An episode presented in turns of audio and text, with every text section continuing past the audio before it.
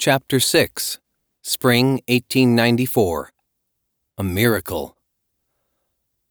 Deep in thought, Johann watched the twilight sky, all but oblivious to the cookie he was slowly munching on. The fresh summer breeze fluttered across the azure canopy of the Bavarian Alps. It was that ethereal moment when day transformed into night. Space and time seemed to expand as the sun made its steady, stately descent. Pastel purple clouds gave way to gray against the darkening skies. Like diamonds, thousands upon thousands of tiny sparkles, planets and stars, slowly made their evening appearance, emerging with the fading light. From the bright field of stars, Johann's eyes sought the constellations in the Milky Way. He spotted the belt of Orion overhead, and then he found the Big Dipper, which led him to the North Star. Brightest of the lights, Polaris pointed the way to the true north. On the gas lantern lit porch of the inn, the dreamy young sky watcher, lost in the vast night, slowly put his cookie to his mouth and took another barely noticed bite. Two monks walked by on their way to evening mass at the Andechs Monastery Brewery. Summer was a favorite time for the people of Munich to visit the hermitage. They would hike, or take the hour train ride up the mountain. The 10th century beer garden was a beautiful destination in the warm weather. A liter of beer and a lunch of roast pork with sauerkraut gave visitors an added something to talk about when they got back home.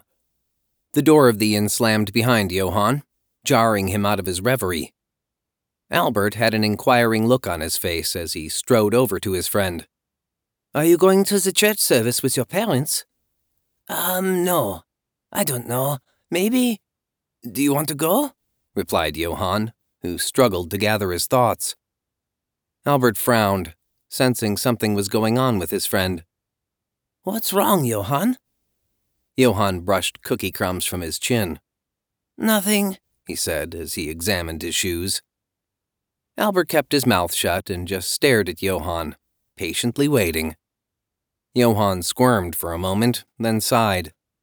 When a boy in the Thomas family reaches 16, he has to do a month long apprenticeship at the brewery in this monastery. The monks have been brewing beer for centuries, so I guess the idea is that we can learn a lot. He paused and looked up at his friend. And you know I turned 16 last month. Albert thought for a moment. Then he got the picture. Oh, it's like when Jewish boys turn 13 and have a bar mitzvah. It's a rite of passage into manhood. Johann looked away into the distance, as if he was looking for his future. Yeah, but what if I don't want to work for my father in the brewery? What if I want to do something different? Realizing what he'd just revealed, Johann quickly turned to Albert. You won't tell anyone, will you? I mean, I feel I have to do this apprenticeship for my family, but. Albert shook his head. Of course not. He plopped himself onto the bench next to Johann. You never said you didn't want to work in the family business before. What's changed? Johann turned away from his friend, searching for another cookie in his pockets. Food made him feel better when he was anxious. Food made him feel better on almost any occasion. I don't know, he mumbled around the new cookie he was stuffing into his mouth. Albert's gaze hardened. It's just that, well, I've been thinking. Albert nodded encouragingly, and Johann blurted out his dilemma. I think I might want to pursue religious studies. Johann waited expectantly as Albert digested the surprise revelation. After a moment, Albert smiled. If that's what is calling to you, I think you should talk to your parents about it. Really? Johann said, visibly relieved. You don't think it's crazy? Albert shook his head, a severe look on his face. I don't know what I'd do if my parents insisted I go into the family electronics business. I mean, I know they'd like me to do that, but they are very tolerant of my curiosity. Well, you're sure lucky. I don't think my parents are ready to hear that I may not want to get involved with the brewery. Albert gave Johann's arm an encouraging squeeze. The good news is, you don't have to make a final decision now. I'd say just go ahead with your apprenticeship so you get an excellent taste of what being in the business will involve. Johann considered his friend's advice as Albert continued. You might find you learn something that captures your interest. But at least you know from your experience and not just what you think it might be like. Johann started nodding. You're the best, Albert. That really makes sense. I'm delighted you came with us, he said, smiling for the first time the entire day. Relieved of his worry, at least for the present, Johann perked up. Hey, did you bring your compass? Albert brightened at the question. Of course I have my compass. Why? The monks at the brewery have the annual treasure hunt tomorrow. Guys our age will be competing, and I signed us up. There'll be a lunch buffet afterward, too, he added. Never one to pass up a good meal. I bet your compass will give us an edge. Could be, Albert said thoughtfully. A treasure hunt, eh? Interesting. A crowd gathered on the east side of the Ammer Lake Holy Mountain. The early morning sun broke over the summit. Five Benedictine monks passed out papers with instructions to the hunters. The scavenger hunt would begin at 9 a.m. The dark haired, blue eyed, 30 ish monk, Dr. Peter Collins, stood on a step stool in his brown monk's habit. Looking out over the crowd, he cleared his throat and in a loud, enthusiastic voice shouted, Good morning, everyone. Welcome to our annual scavenger hunt commemorating the feast day of Mary Magdalene. Today you will be seeking replicas of ancient relics in our monastery, one of which is that of the venerable saint herself. Johann surveyed the crowd from the middle of the pack and guessed there were about thirty or so, fifteen teams of two boys each. He, of course, was paired with Albert who held the piece of paper they'd been given when they arrived that morning.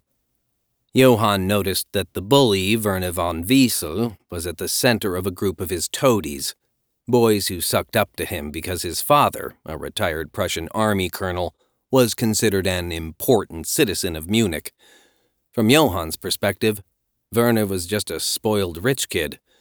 But for some reason, he seemed to have it in for Albert.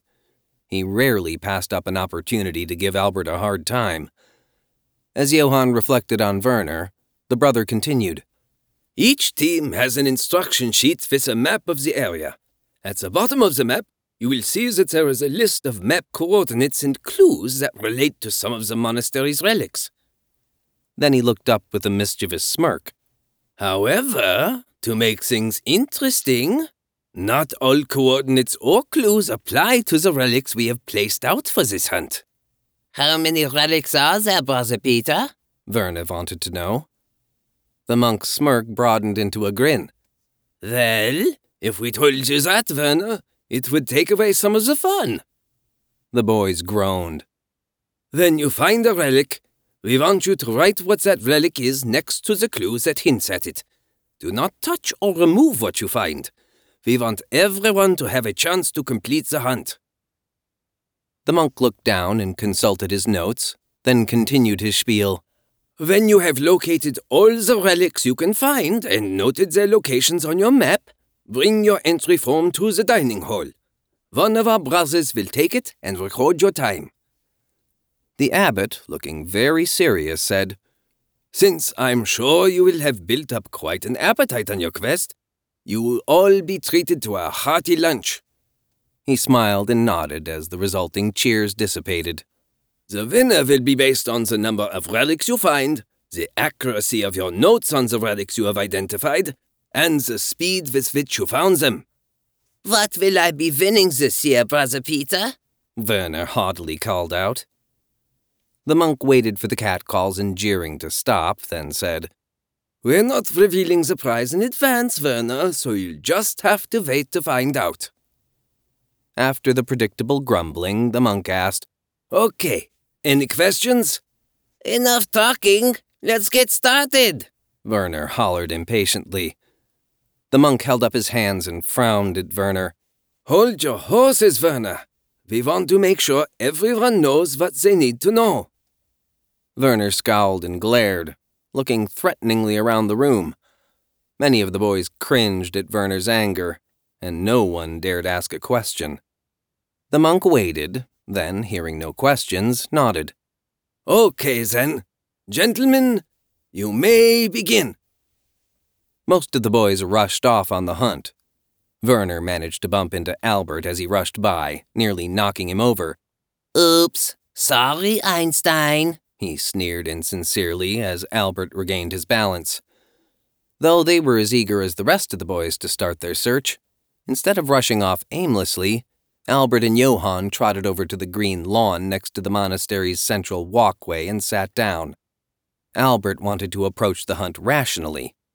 He laid the map on the grass and took out his precious compass.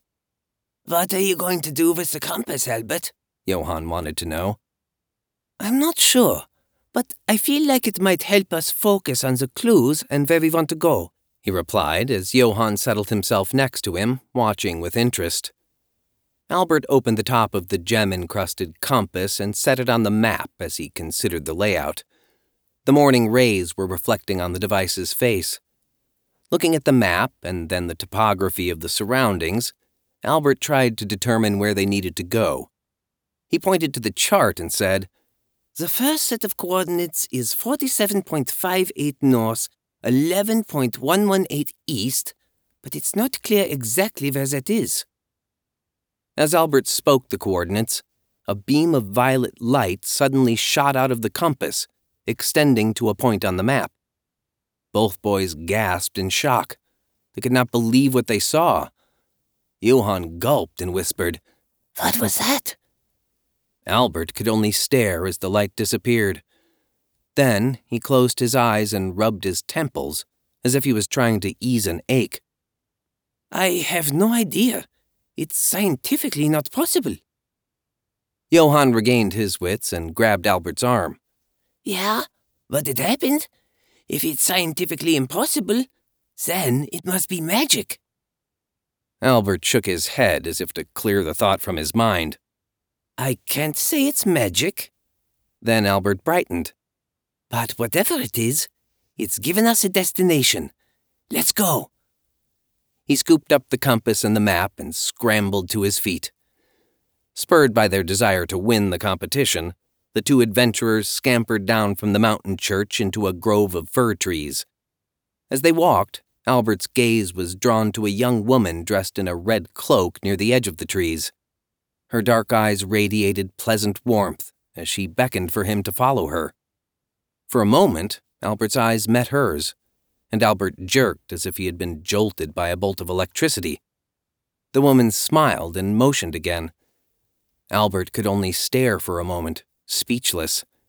Then, gathering his wits, he pointed and said to Johann, I. I, I think that woman wants us to follow her. What woman? replied Johann, looking around. To Albert, Johann was looking right at the woman. He paused, then said, Never mind, just follow me, as he started off after the woman. Ah, uh, right, Johann agreed, a very puzzled look on his face. The boys hiked through a meadow of brightly colored flowers and thick wild grasses. Their mysterious guide glided ahead of them, then stopped at a whitewashed picket fence. She pointed to a cluster of white, purple, and red roses inside the enclosure. She wants us to go in there, Albert said. His heart seemed to swell as her gaze crossed over him. Frowning in bewilderment, Johann swung open the garden gate and stepped onto a pathway that led to the center of the rose garden. There was a red flag on a thin pole that reached over the rose bushes. Near the marker was a single gold rose laying on a mahogany bench, the sun's rays glistening off its metal petals. Albert approached it, making sure he didn't disturb it. Looks like we found our first relic, he said, handing the map to Johann. Which of the clues does the gold rose go with? Johann scanned the clues. Hmm. I've been studying the relics of the monastery, so let's see if my work was worth it. Moving his finger down the clue list, Johann suddenly stopped. Here, he said, poking the paper. The clue read, the Founder's Prize. Johann nodded to himself. The gold rose belonged to the founder of the monastery, Duke Albrecht, he said, writing Albrecht's gold rose in the rose garden. next to the clue. Good work, Johann, Albert said approvingly. Johann nodded and looked up from the map. Thanks, but your compass sure played its part. Have you used it for directions before today? Albert shook his head.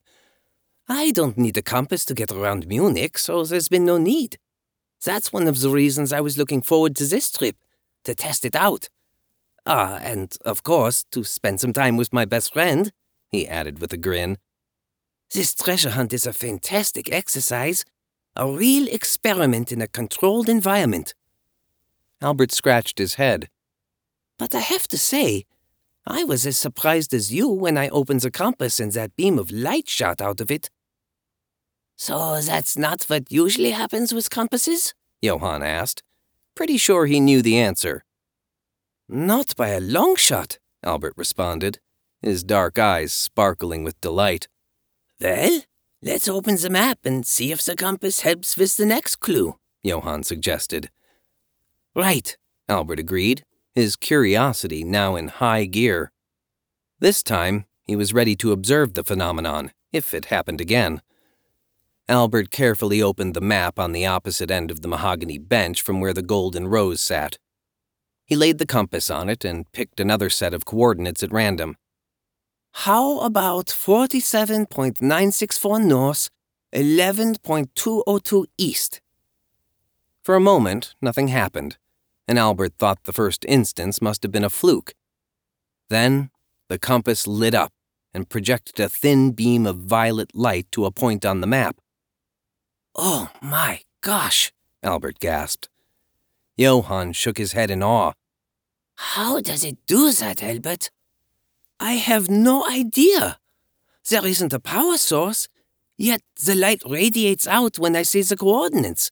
That's just not possible.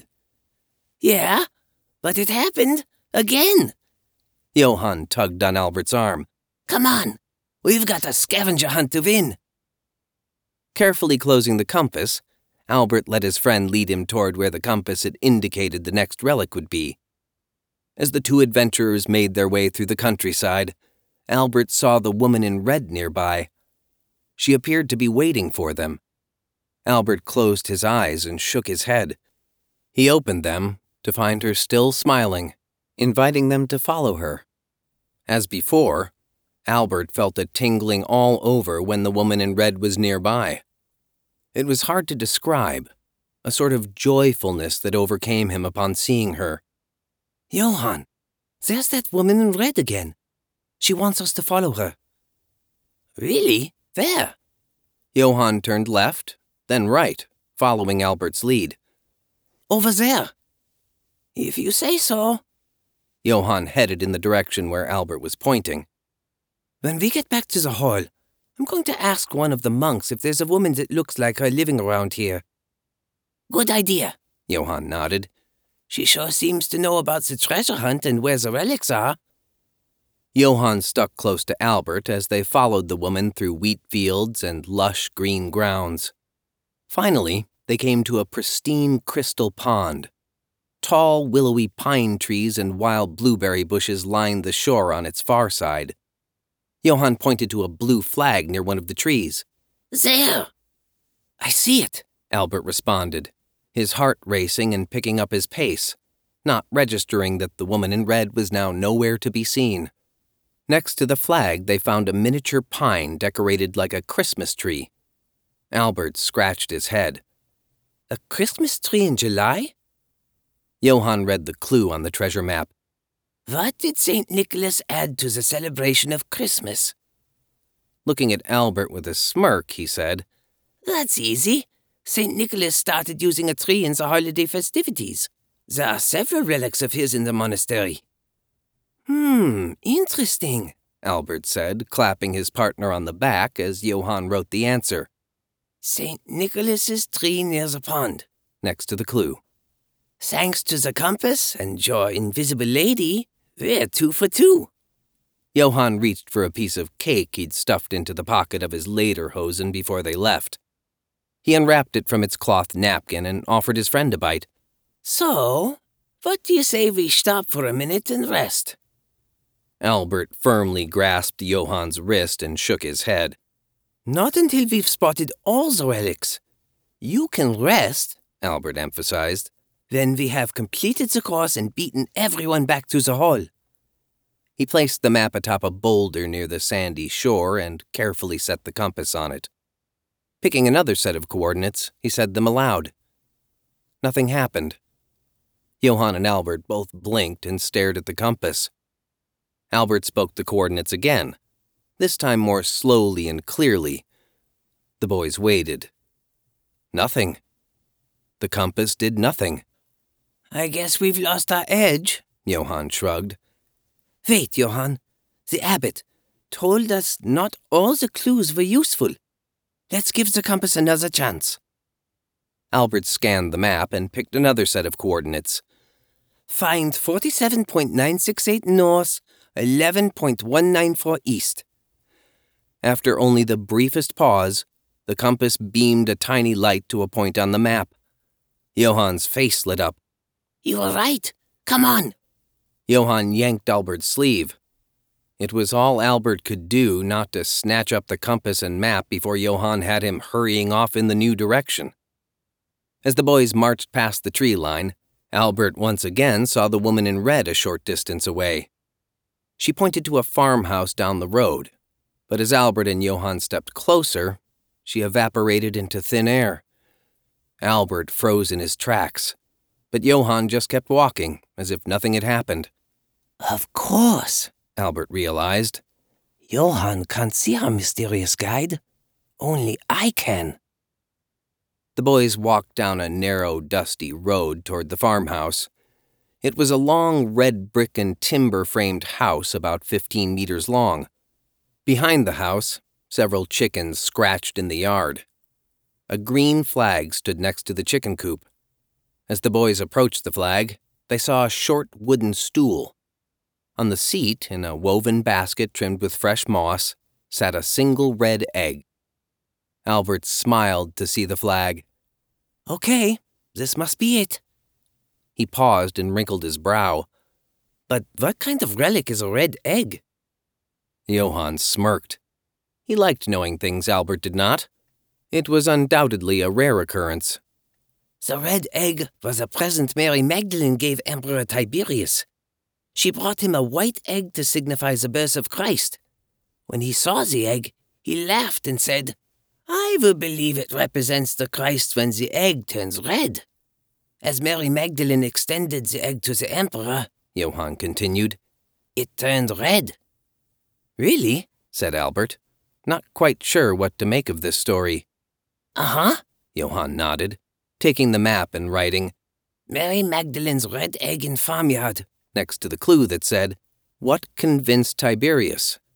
Well, I don't know about the story, Albert said, but I'm sure glad your secret studies included the relics of the monastery.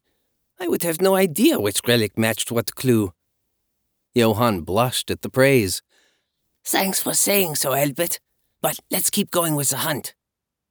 Albert agreed and spread open the map. He placed the compass on it. Johann pointed to one of the coordinates, and Albert read the numbers aloud. Nothing emitted from the compass. Albert repeated the coordinates, and when there was no response again, he quickly learned through the few remaining coordinates. Each time, the compass remained unresponsive. Johann frowned. Do you think the compass is broken, Albert?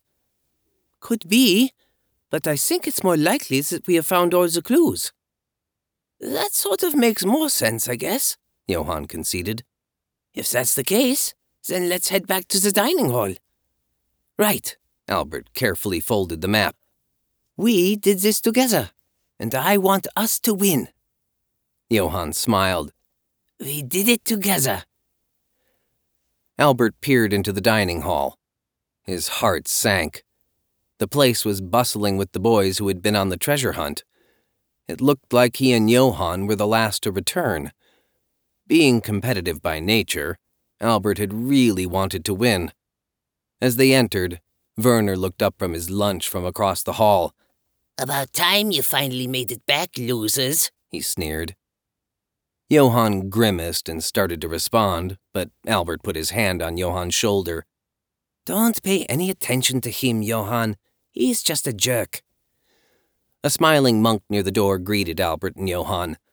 Congratulations for completing the hunt. He lifted a silver chain and checked his pocket watch.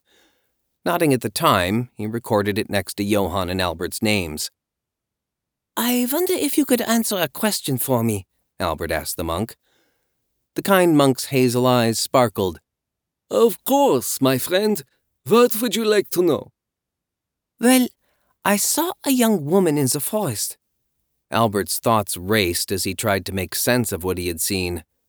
She had dark hair and brown eyes. She might have been in her twenties. My friend didn't see her, but I would like to thank her. It was kind of her to help us find the relics. The brother stared straight at Albert, his eyes narrowing slightly. Albert squirmed. Dark hair, you say? Yes. Oh, and she was wearing a red cloak. The monk frowned. Dark hair and brown eyes and a red cloak? Perhaps olive skin? Albert nodded. Ah, uh, right. The monk's brow furrowed, and he knelt to Albert's level. Please tell me your name. The abbot will want to hear of this. Have I done something wrong? Albert wondered. My name is Albert Einstein. I'm visiting with my friend Johann and the Thomas family. He pointed toward Johann, who was a few steps away, eyeing a table generously laden with food. Of course. I know the Thomas family, the monk said, putting his hand on Johann's shoulder. I understand you will be doing your internship here soon. Uh, yes, sir, Johann nodded. The gentle brother directed the boys toward the massive table at the head of the room near a podium. Nearby, two long tables with benches on either side of them were filled with the boys from the treasure hunt. Enjoy the lunch we've put out for you. You've earned it. Eyeing the spread, Johann began to cheer up. In the meantime, the monk continued, we will check each of the maps and announce the winners of the hunt in just a little while. Johann dragged Albert to the food table, and the boys filled their plates. Albert had to admit that covering all that ground in the treasure hunt had given him an appetite. Johann ate with gusto, but Albert's enthusiasm was dampened by his disappointment at returning so late. He felt they had little chance of winning. Albert was also a bit concerned at the monk's suspicious and puzzling response to his question about the woman in red. Glancing down the length of the long table, he saw Werner holding court with many of the boys. Albert shook his head as he watched the other boys play up to the loudmouth. Lifting a bite of sausage to his lips, Albert considered the woman in red. He could not deny the intense feeling of connection and joy when his eyes met hers. Albert munched on his cheese and sausage, lost in thought. Just as the boys were finishing up, a hush fell over the room. Albert and Johann saw the smiling monk and another man with an ornate necklace hanging in front of his robe. The abbot, Johann muttered. He doesn't usually come to these events. The abbot stepped to the front of the hall and looked out over the room. His kind eyes briefly met Albert's as he surveyed the crowd. He smiled and addressed the group. Well, this has been some scavenger hunt. All the boys chuckled or murmured in agreement. The abbot raised his hands for silence. I'm sure you're all eager to know who won this year's prize, the abbot said. But before we get to that, I am curious to know if any of you noticed a woman on the grounds during your hunt. The question was answered with puzzled looks. Most of the boys shook their heads or murmured no. A self conscious Albert hesitantly raised his hand. The abbot looked at Albert. Young man, could you describe the woman you saw? Albert felt beads of sweat forming on his forehead. Everyone in the room watched as he stood to respond to the abbot. Um, well, she had sort of dark hair, and, uh, she was wearing a red cloak. Anything else? The abbot asked, stroking his jaw. She looked like she spent a lot of time out in the sun. Albert closed his eyes, remembering the woman. Oh, and her eyes. What about her eyes, my son? They were. I don't know. Albert's tone became wistful. They were beautiful. They were filled with this sort of something. I don't know. I felt kind of warm when I looked at them. The abbot waited as Albert recalled the encounter. It was really amazing. I almost felt like she was hugging me when I saw her eyes. The young boys in the room burst out with laughter. Werner stood up from his chair with his hands on his hips in a wide stance and projected his voice over the crowd. Hey, what a sissy! The abbot said in a loud tone. Silence! Johann was staring at Albert. Wow, how did I miss that? he whispered. The abbot did not seem baffled at all. In fact, happiness radiated from him. Gentlemen, we have been blessed. He beckoned to a monk who had just entered the room carrying a package wrapped in cloth. Holding it up for the abbot, the older monk began removing the wrapping. This is a painting that has been in a storage room in our cellar. I don't believe anyone has looked at it in many years. As the last of the wrapping was removed, Albert gasped and plopped back down in his seat. It was her. It was the woman in red who had led him and Johann to the relics. This, my friends, the abbot continued, is a painting of Mary Magdalene, whose feast day, July 22nd, we are celebrating today with our scavenger hunt. Albert's jaw dropped. The abbot smiled toward Albert as he continued. It is rare, but not unheard of, that someone with an extraordinary heart will see Mary Magdalene on the grounds here. I honestly can't remember the last time it happened, but apparently we have been honored by her presence today. Turning to face Albert directly, the abbot continued, You, young sir, are very fortunate. Seeing her can only bode well for you, and I congratulate you on this very great blessing you have been given. Albert closed his mouth and nodded his head sheepishly as the other boys in the hall whispered among themselves. Werner was unusually silent, Albert noticed watching the boy's eyes narrow as if he didn't believe what Albert had said. The room quieted again, and the abbot spoke, this time with a chuckle in his voice. While I'm sure you are all very pleased for Herr Einstein, I'll bet you're just a little bit curious about who won the scavenger hunt. The room, which had become hushed, now became raucous again, with hoots and hollers and shouts of, You're right about that, and yeah, get to it. Gesturing for silence, the abbot said, The team of Werner von Wiesel and Uli Schmitz were the first to make it back to the dining hall with their map and two correct relics identified. The room erupted in chatter, and Werner made a big show of strutting around, pumping his arm in a victory salute. Albert's heart sank, but he forced a smile onto his face in support of the boy's success. Johann had a more expectant look on his face. Albert gave him a puzzled glance. Johann just held up two fingers. Albert frowned, trying to understand what his friend was telling him. The abbot held up his hands, and the room quieted. I commend you young men on your speed and cleverness. Werner and Uli nodded smugly. However, the abbot was not yet finished. But, as you may recall, Speed was only one of the criteria. Albert was listening intently. Only one team correctly found and identified all three relics we placed out. A hush fell over the room as the boys all looked around. Each team knew they had found only two relics. The abbot turned his gaze to Albert and Johann and smiled.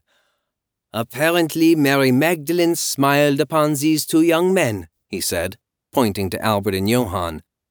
For discovering and correctly identifying all the relics in this hunt. The abbot held up a smaller version of the red egg the boys had found in the farmyard.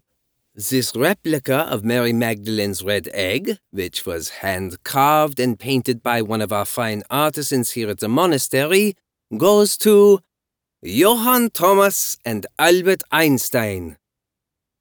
The room went quiet. Albert gulped, hoping the boys were not angry about not winning. Werner stood and glared at Albert. How could that scrawny little Jew see Mary Magdalene? He spat out in a whisper to the boy next to him. With an angry wave, he summoned the half dozen boys in his entourage and stormed out of the dining hall amidst stunned silence.